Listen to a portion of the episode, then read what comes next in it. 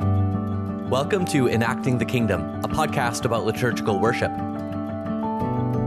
My name is Father Yuri Hladio, and I'm an Orthodox Christian priest with a lifelong desire to keep learning. I'm joined by my teacher and friend, Father Geoffrey Ready. Father Geoffrey holds a doctorate in liturgical theology and is the co director of the Orthodox School of Theology at the University of Toronto.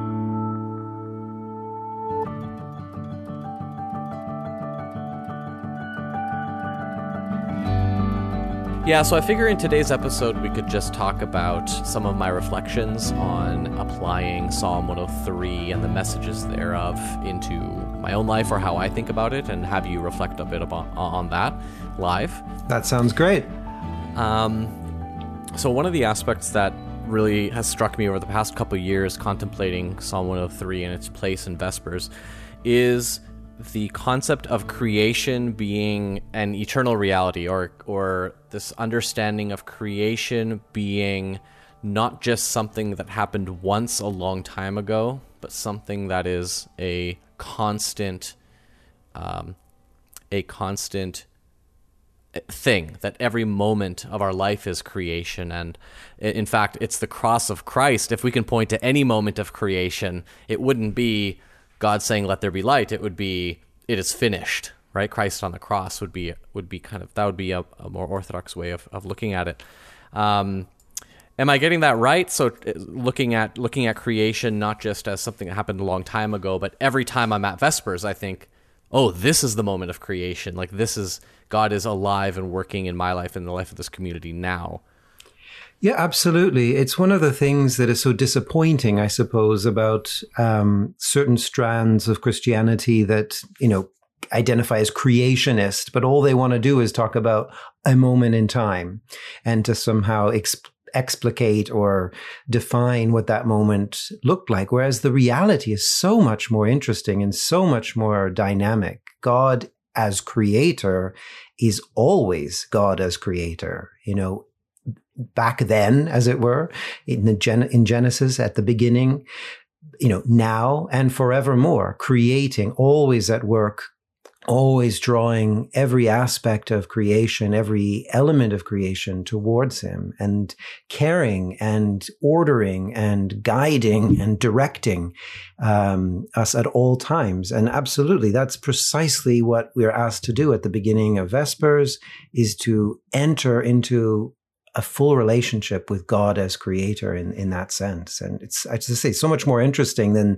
than that very reductionist creationist vision that is sometimes portrayed, you know, as opposed to say a, a scientific, you know, worldview. And, and to my you know view of things actually the the scientist who is aware of the dynamic nature of creation through time uh, the universe unfolding actually has a more uh, you know a fuller and and richer vision of creation than the one who would say i'm a creationist and it happened 6000 years ago or whenever it's defined. And and that's quite a sad and reduced vision of things isn't it? I feel it affecting my life in the sense of that conversation I'm having with with somebody, or the liturgy we're serving in that moment, or uh, maybe even doing the dishes, or or any every aspect of my life is is just as much this moment of creation of of reclaiming the creation for God as let there be light is. Um, so I, I I think for me personally, Psalm 103 has really helped me look at every single moment of my life as a eschatologically important moment, not just as. Um, so in a in a more deistic worldview, you would have this God who's in the background, who sort of it's like he he spins the top and then stays back and watches it turn, whereas the God in the God in the conception of orthodoxy would be present everywhere and filling all things. And I think that that's what we get out of Psalm 103. You know, certainly. And, and you're right to point out that it's a forward vision as well, right? The God that we're given to worship in this psalm and that we are set before is a God who is you know, moving through time to bring everything to fruition. And so you pointed to, you know, the cross, the cross and the, uh, the, that it is finished, you know, moment, which is really the pinnacle of creation. But in the rest of creation has yet to catch up to the cross. The rest of the, the of us as human beings have yet to become full human beings like our God and Savior the God man Jesus Christ, um, you know, has has shown to us. And so when we are given this ordered creation, this this creation that God has, you know, continues to care for and to to work with, we're also given a picture of the future of, of, that new heaven, the new earth, the new creation that that we are all being asked to to participate in. And of course, that should then have an effect in every moment of our lives. Right? There is no moment of our life that is not touched by that by that reality if we only can open our eyes to see it. So in some senses, what this psalm is trying to do is say, open your eyes, notice, pay attention, see the world for what it really is, which is a sacrament of God's love and grace and his self giving, his self offering on behalf of all. And we are to respond to that by, of course, offering ourselves back and entering into that mystery. There's a big environmentalist movement happening now in in in the world, and uh, I'm wondering, have you have you had the chance to talk to anybody about Psalm 103 and its and its um, relationship with maybe a Christian understanding of environmentalism, or or how how can Orthodox Christians uh, contribute to the conversation about taking care of our our planet relative to Psalm 103? I'm not sure if you've had any um, opportunity through the the Toronto School of Theology or, or any conferences or anything like that. Nothing formal, but I mean, it absolutely should inform our thinking on this. I mean, the sad reality today is people tend to divide into one of two camps, right? On the one hand, there are those who would define themselves as environmentalist or you know, green, uh, interested in you know protecting uh, the environment or doing something to stop climate change, human human generated climate change, and and and all of these things. But the cast uh, to that movement is often quite a, a negative one. It's a it's it's one without a lot of hope. It's it sometimes comes with you know loaded laden with despair, with with a very negative kind of view of of us as human beings within within the the, the creation.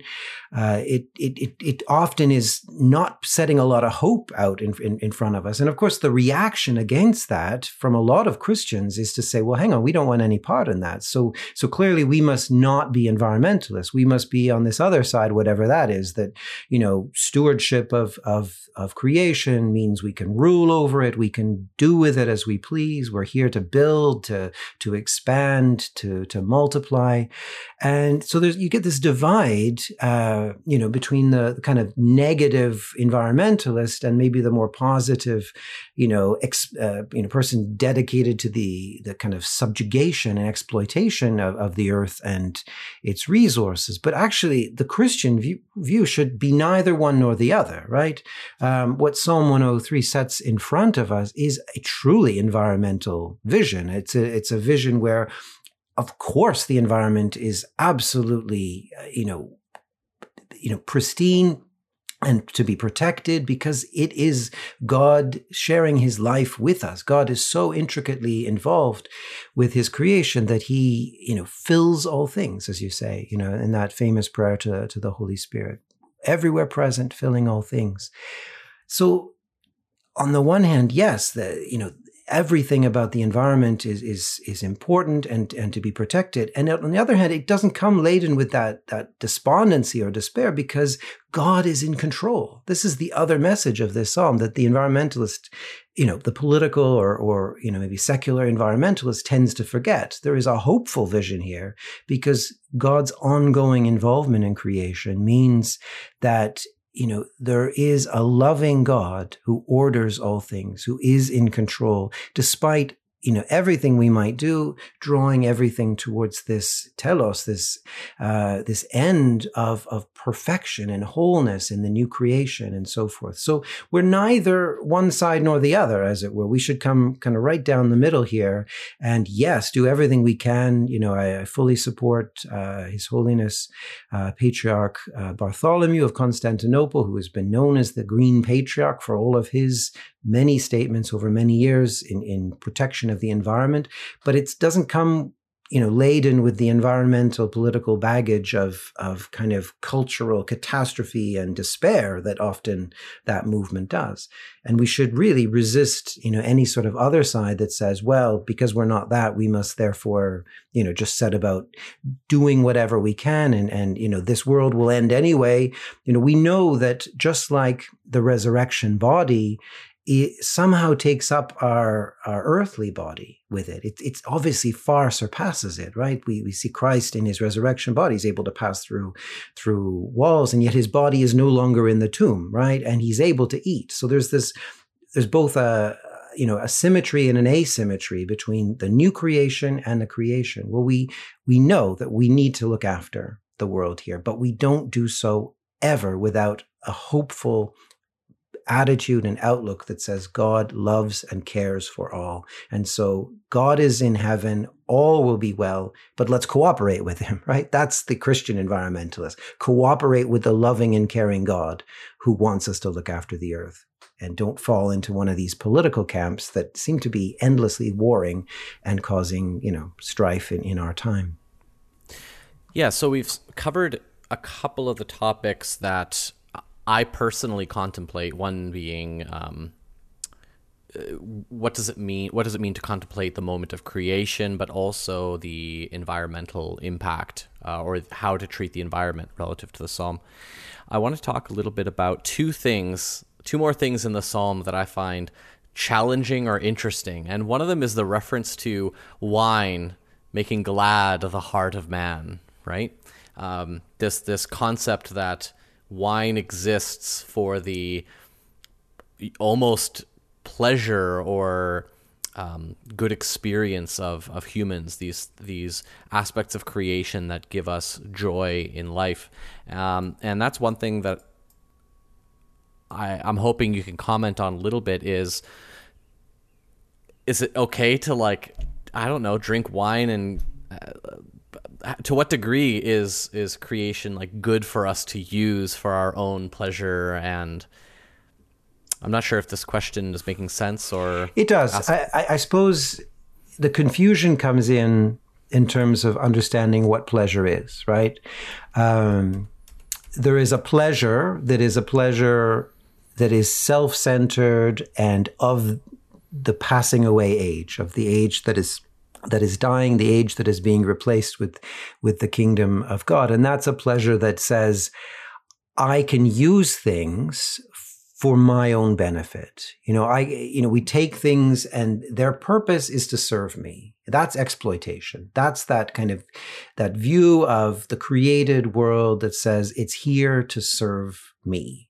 And people have taken license, Christians have taken license from, you know, God's command to, to exercise sovereignty, you know, over, over creation and, and so forth. But in some ways, this psalm kind of sets us in our place, right? It's not anthropocentric in the way that we might like as kind of late capitalist uh, consumer culture you know folks uh, we clearly belong in the the panoply of creation. You know we are like the others the other animals even that are fed with the springs that god you know makes gush forth. We we are involved in this kind of cycle of death and life and and of having to find food and and of having to look after ourselves. But knowing that all that's set within this stage that god has put into place his temple in which he is in charge he cares and loves, you know, for us. But we're kind of given a, you know, yes, maybe at the the summit of uh, uh, of that created universe, but we aren't God. You know, we are not there to take things for, for our own benefit. And yet there is joy in that. There's joy in having our place in creation. There's joy in being who we are meant to be, which is to say recipients of God's grace and the ones who are able self-reflectively of all the parts of creation. We're the only self-reflective part, right?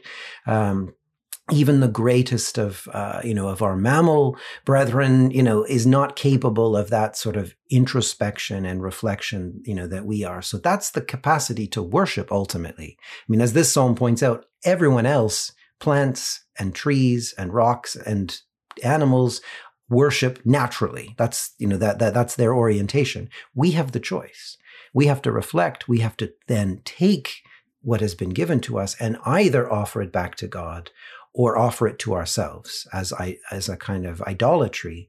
And so the pleasure, the joy that we can take in creation is actually in not exploiting it, but in turning it to what we could call sacramental ends, which is to say, offering of praise and thanksgiving towards God and for the sharing of communion with him amongst you know ourselves. And we pointed out before that you know the both the bread and the wine that are referenced here have clear sacramental you know overtones in the old covenant you know because bread and wine were used in in Hebrew ritual but you know obviously they get their their pinnacle, their summit in the the Christian Eucharist, where bread and wine actually become the means of sharing the divine life.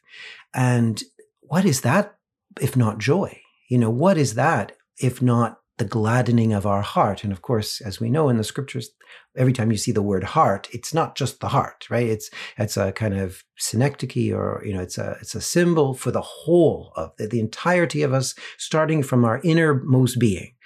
And so, what gladdens the heart of man is what is is the most fulfilling, right? That's a way of saying this is the thing that that really makes us who we are. You know, as St. Augustine said, that our hearts are restless until they find their home, you know, in God. And so this is what, you know, if, if we recognize creation for what it is, our home, the home we have in God, if that's how we open our eyes, that's what we perceive, that's how we live our lives, then we will be glad. We'll be able to take pleasure in, in everything. You know, there was a famous early church um, ascetic, you know, you can imagine, who lived his life as a faster, you know, depriving himself of, of, of so much. And yet he defines the faith as that Christianity is food and drink. You know, that's fascinating, you know. So things that, you know, even the most ascetic amongst the Christians can say Christianity fundamentally is food and drink. What does that mean? It means it's, it's the place where we are nourished. It's the place where we find joy and communion in, in, in a shared meal you know, and there's no accident that it's a meal that's at the heart of our Christian ritual, you know, and it, and it, you have to take from creation. You have to manipulate it, right? You have to grow the wheat and grind it.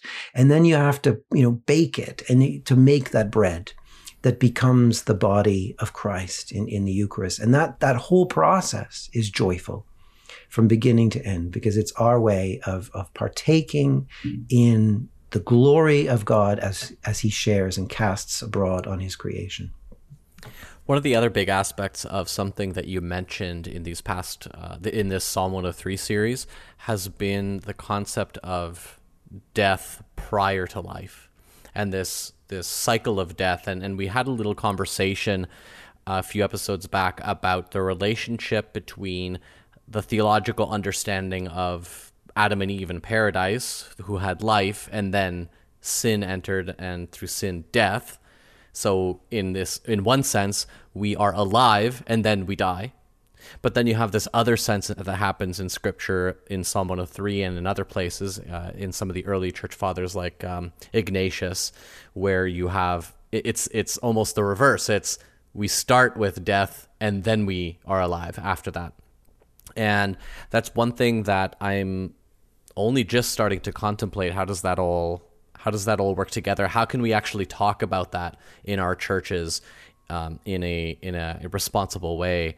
Um, so I'm wondering, do you have any further reflections on this uh, death then life model as opposed to the life then death model? I, I don't I don't suppose those actually are contradictory. It just seems to be pointing at different framing it for a different theological purpose. That's right. I mean, it, it helps actually to set this in that broader context of what creation is for. Because I say we, we're so imprisoned and trapped by a frame of reference that says, you know, things start, you know, and we're kind of in the middle frame of the story and then things will will end you know the beginning middle and end. But but scripture plays with that all the time and and our faith plays with that all the time and, and reverses and upends it uh, in really really interesting you know ways. We are told you know by uh, the apostle paul that when we are baptized we die you know?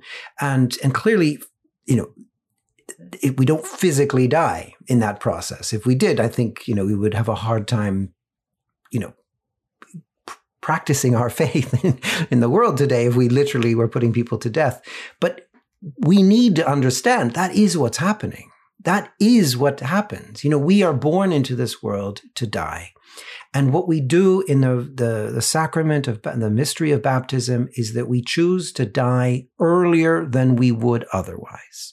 And we do that voluntarily so that our death can be like Christ's death. Because the only man who was ever born who died voluntarily who didn't need to die. Everyone else was born to die. The only one who did not need to die was Jesus Christ, Jesus the Messiah. And he voluntarily, we are in, it's insisted upon in our liturgy and in, in patristic writings that the death of Christ was a voluntary laying down of his life. That's what made that life, his death, life giving. And so we too have to participate in that. If we are to partake in the kingdom that he inaugurates by his suffering, death, and resurrection, we too must die voluntarily. And how do we do that? St. Paul tells us that all those who have been baptized into to Christ, you know, are die with him and rise with him. And they have put on Christ, put on the life of Christ himself. That is what it means to be the new creation. And so in that sense, death precedes life. We aren't alive until we die. We aren't capable of a hu- full human life until we set down this limited existence that we have in this fallen world, this age that we uh, abide in now. We have to die to that in order to, to live, you know, to the other. And so some senses, the whole of this life is about making us malleable, pliable, clay from which God can form us as proper human beings, right? So there was this idea in, in the early church about uh, the fact that the the purpose of our life is to be kind of kind of become malleable clay, malleable earth, the stuff from which you know we see in Genesis God creates Adam, but you know, we have to create that by laying down our lives in such a way. And in the letter of Barnabas, uh, chapter 6, uh, verse 9, uh, it is written, the human being is earth that suffers. So earth that suffers. And uh, that's that sense in which we need to go through a process to make our clay, the stuff that we we consist of, capable of you know the potter god as as the the, the fashioner of all using that clay uh, in a malleable way. We have to cooperate with the hands of the the potter. We have to be clay that that doesn't fight back against the potter and his wheel. And uh, i think it's a beautiful way of of kind of framing that idea of you know laying down our life now in order to become something greater that this life is not clay that is cast in the fire and, and therefore set for all time. We actually are meant to make ourselves earth that suffers, earth that is capable of, of, of shaping and formation. And one of the interesting things then to think about in terms of, of this psalm is you know, as you've been asking, how are we to respond, you know, to this world? How do we go out into this world and everything? Uh, we need this world you know, we need to respond to this world, have our eyes open to this world in such that it is indeed breathtaking, right? Do you see how that interesting play on words that we get in English? We, we, we, we stand before a beautiful vista. You know, we see the sea and the mountains and maybe a rainbow and God's beauty and everything. We say it's breathtaking. That takes away our breath, which is to say, we have to die. We have to look at this world and die in order to partake in what it points us at, which is the fulfillment of creation, the God, the kingdom of God. The podcast you're listening to reflects only the public aspect of our overall project. For those interested, we actively post new episodes on our private podcast. This private space gives us the freedom to debate, discuss, and disagree about open and sometimes controversial theological questions. To get access to these episodes and to join our online community, you can become a patron of the show. We can only continue this work through the generous financial support of our listeners. To become a patron, head over to patreon.com slash enacting the kingdom and select which tier of support you wish. Again, that's patreon.com slash enacting the kingdom. And now, back to the show.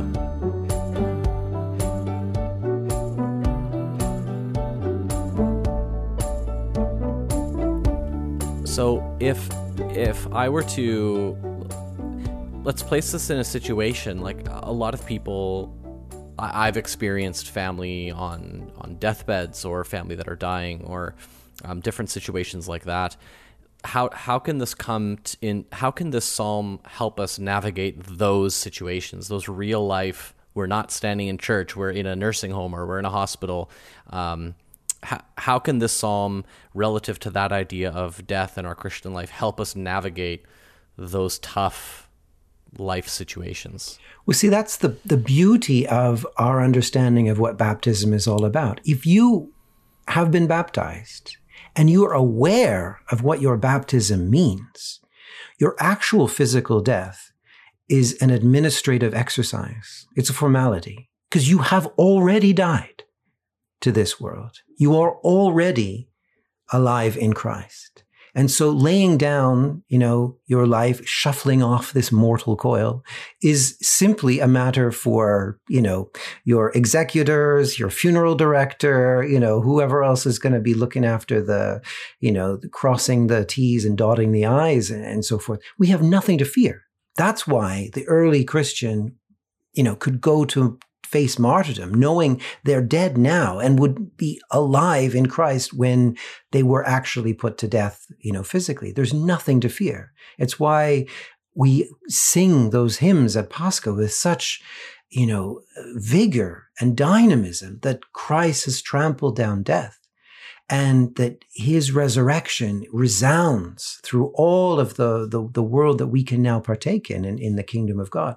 Our own death should, we should never fear. You know, when we face, you know, pandemics or, you know, upheavals in this world and everything, Christians have nothing to fear. If you understand what you've done in baptism and partaken in baptism, and you continue to live through the participation in the, the divine Eucharist, which is the meal, the banquet of the kingdom, then you're already dead, right? The, the, the physical you know, exercise is something that is very easily undertaken. We have nothing to fear. And so we can go as pastors, as brothers and sisters to those who are, are approaching their, their, their physical end in, in this world, and we can bring them a message of great joy, of consolation. We have to invite them to fully partake of that baptism that they've had, right? We have to have them understand that.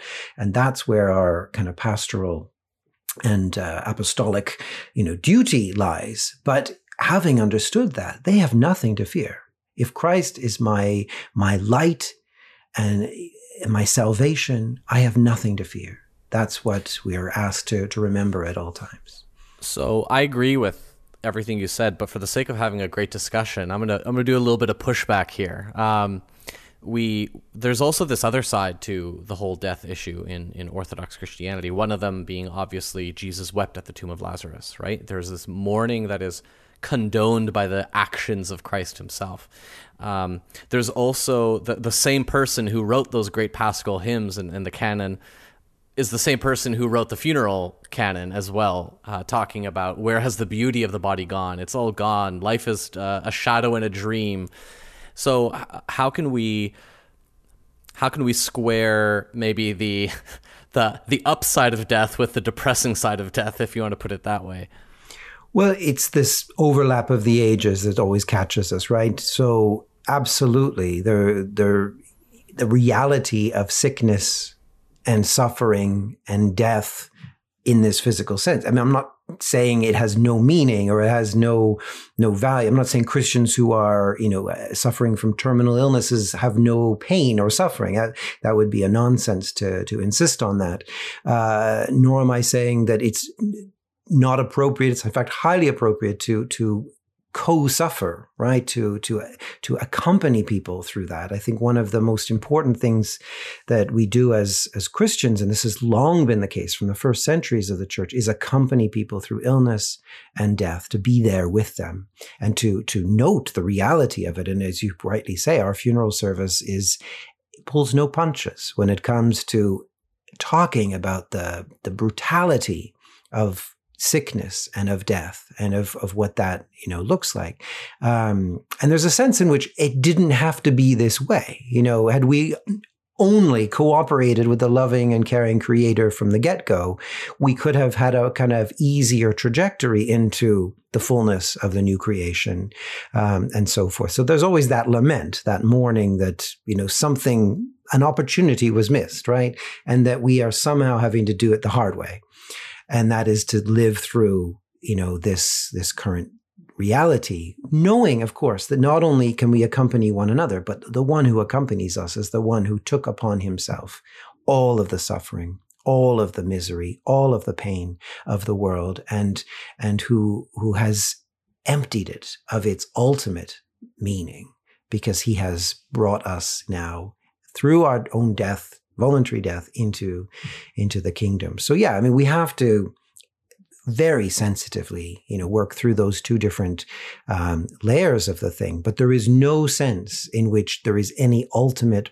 purpose or or uh, in uh, reality to the suffering and death in this world, because this age has already been emptied of its powers and authority, and Christ is recreating us through his resurrection for the kingdom, uh, which is already present in our midst. So, is uh, so the Psalm 103 paints the life and death cycle of humans as a natural part of the created world, as far as I understand. So, is it wrong or is it right, or neither, for an Orthodox Christian person to just think of death as just another part of life. Oh, grandma's gone, but that's okay. It's just a part of life. Um, I've I've heard I've heard different Orthodox people respond differently to this kind of question. That some would sort of fight against physical death as a very negative thing. Um, yeah, I'm wondering, have you heard any of these arguments or this discussion? Or yeah, is- of, of course, that's the the contemporary thing to do, right? Is to sort of just see death as you know a, a part of a natural cycle of things. In the same way that we wouldn't have spring and summer if we didn't have the death the dying of autumn and the death of winter right? Um, and in fact that's what is life bearing in that natural cycle. And i mean go down to the level of particle physics and things are happening on in kind of death and and and resurrection all of the time. And so maybe you know human life and death is just part of that sort of natural rhythm would be the uh, the kind of contemporary thinking about that and gives rise to you know we no longer mourn at funerals we just have a celebration of life and everything. And you know there's truth to that. It's not the ultimate truth of course. The ultimate truth of course is that you know as we have said we need to die to this life in order to be made ready for the life of the age to come, the life of the kingdom. And so, uh, you know, we can certainly detect and celebrate all these natural cycles of life and death and so forth. But we cannot pretend that you know the, the, death and resurrection of Christ is somehow just part of this sort of cyclical you know nature of things. There is an age that we are part of, that we are born into and that we die out of, that that age is passing away and the age to come has been inaugurated. And that fundamentally eschatological and purposeful, right? Teleological, to give it this, you know, philosophical term. It means oriented towards an end, a purpose. That's very different from a just a naturally occurring cycle that you know, which is more in keeping with a kind of Orientalist, you know, whether Buddhist or Hindu or whatever, where uh, this vision of you know things just kind of go around in cycles and all all things will just repeat and and so forth. We don't have that. I mean, fundamentally, uh, both Jewish and Christian thought is eschatological or teleological, directed towards an end, directed towards a purpose. And in this psalm that we're we're seeing, although yes, there's cyclical aspects to nature, it's still very clear that God is in control and God has a purpose for all of this, right? And that we mustn't forget. You know, we can rhapsodize about seeing the beauty of the seasons and so forth and about the the cycles in in nature the the you know even the the cycles of the moon and so forth you know these are all to be celebrated and give glory to God but fundamentally the universe is directed towards an end, towards a purpose. And that's a very different way of thinking about life and death. Although, as I say, we, we reverse the normal, you know, expectation there and we say we are already dead, you know, if we are just alive in this age and we must lay down that life in order to take part uh, in, in the new kingdom. And so that, that's a, you know, profoundly uh, powerful, but also very shocking message to bring to the world. But it can, it takes us out of what we could maybe otherwise just have as a kind of cyclical nature or understanding of nature and, and the world. Mm-hmm. The final aspect that I would want to talk about one of the one of the ways that Psalm 103 has affected my life outside of church is that of thinking about science and scientific inquiry. Now, I'm not a scientist of by any means at all, um, but I respect scientists. The scientists tell me the world is round. I believe that the world is round, uh, and um, and it seems that in Psalm 103 there is a very strong order to the world, and and there's almost this invitation to investigate and participate.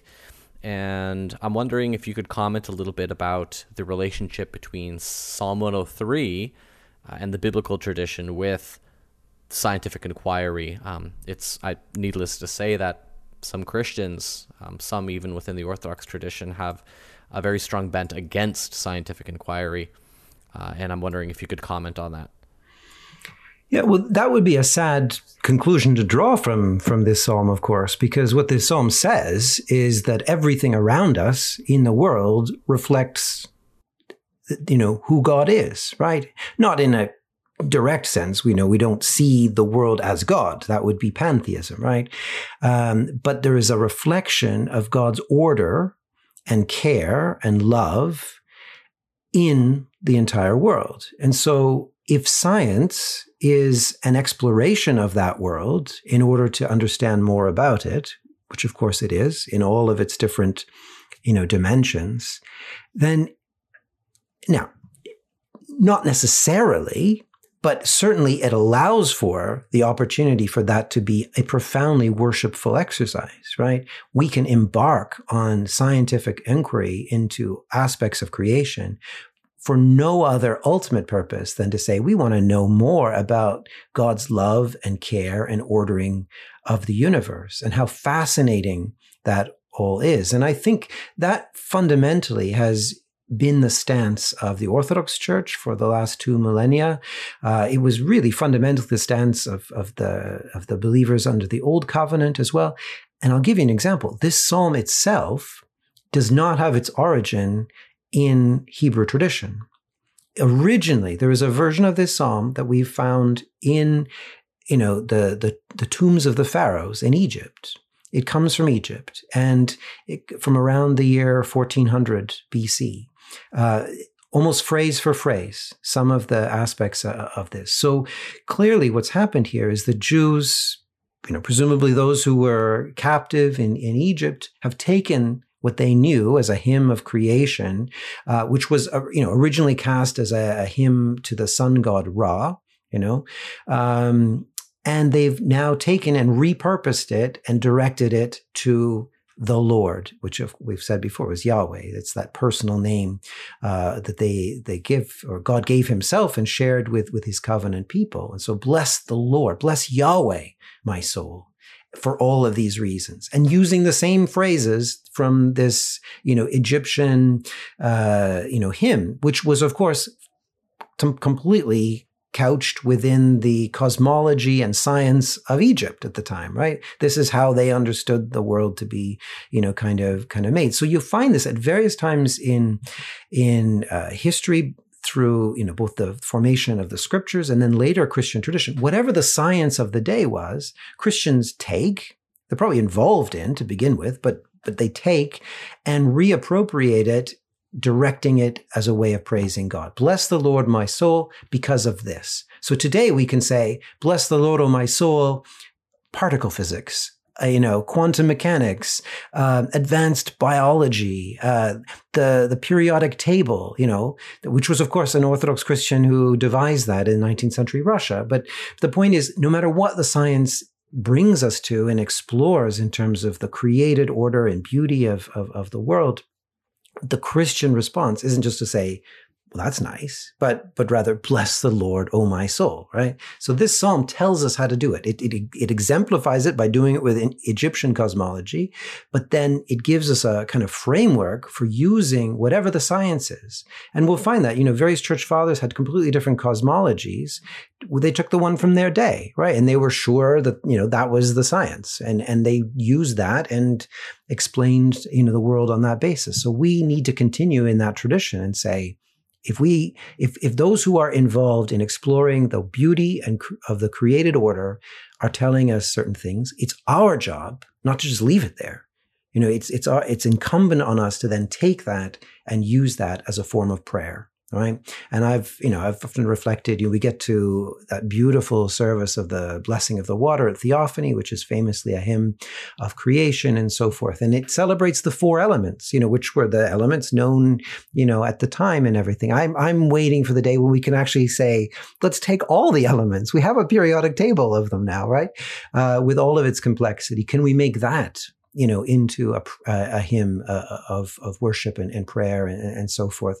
And the, the, the wonderful thing about science is it, it, tells a beautiful story. You know, whether you're a, you know, a, a, chemist who's, you know, aware of the, you know, kind of molecular reactions and, and, and so forth and how wonderfully the world is made of just these few elements and so forth, or you're a biologist, oh, you know, looking at how life comes into being, or whether you're a physicist just in awe at the weirdness of creation, right? The way that, you know, fundamentally the, the world is based on light, you know, in, in some really uh, interesting ways. I mean, all of those are opportunities for worship. And this psalm teaches us to take that and to, and to apply it. What a wonderful gift we could give back to science, you know, because too many scientists think they're doing this work atheistically, right? That they have to be doing it without reference to God. Because, of course, you know, they've been told that because Christians have been saying for a while now that science and faith are incompatible. Well, how wonderful would it be if we could bring back to them the opportunity to say, all this awe and wonder you're experiencing, bless the Lord, oh my soul, you know, and and that would be a, a, real opportunity for us to to demonstrate that these things are not incompatible at all. In fact, it's the very purpose of science is to show us how to glorify God in, in this particular dimension of creation. Well, thank you very much. Those were the aspects of Psalm 103 and how it would affect how it affects my life outside of Vespers. That's what I wanted to talk about today. Is there anything that you wanted to bring in specifically, Father Geoffrey? One thing that just struck me this past uh, Saturday evening at, at Vigil uh, is just how this theme of creation, you know, that we've said starts, you know, the Vesper service here in, in, such a profound way. And I think we've explored, you know, many dimensions of, of that now. But it actually does frame the entire, you know, vigil service. And I was struck because at the end of the vigil, almost the last prayer that we have uh, in Matins, where we have a prayer at the bowing of heads, um, we address God in this way. O Holy Lord, who dwell uh, I'm going to actually, I'll, I'll, put it into um, um, the modern language that we're using here. So, okay, so I'll try again. So we, we address God in this way O Holy Lord, dwelling on high and regarding the humble of heart, with your all seeing eye, you behold all creation. Right? So we started the vigil service with this beautiful ordering of creation, the setting of the stage and everything. And the, we've now gone through, we're going to talk a lot about the different aspects of, of Vespers and then later Matins and so forth, which talk about light in this profound way and so forth. But one of the last things we evoke again is that God beholds all creation with his all seeing eye. He's the one looking after everything. So I just thought I was struck in a kind of new way based on our conversations that how the entire service of the all night vigil is framed by this idea that, and this truth really, that God has created all and continues to look after all, continues to create all, continues to, to, to pay attention to every aspect of his creation. And I think that and if we learn nothing else from our services but that, I think we'll be in a good place. Thanks so much for listening to another episode of Enacting the Kingdom.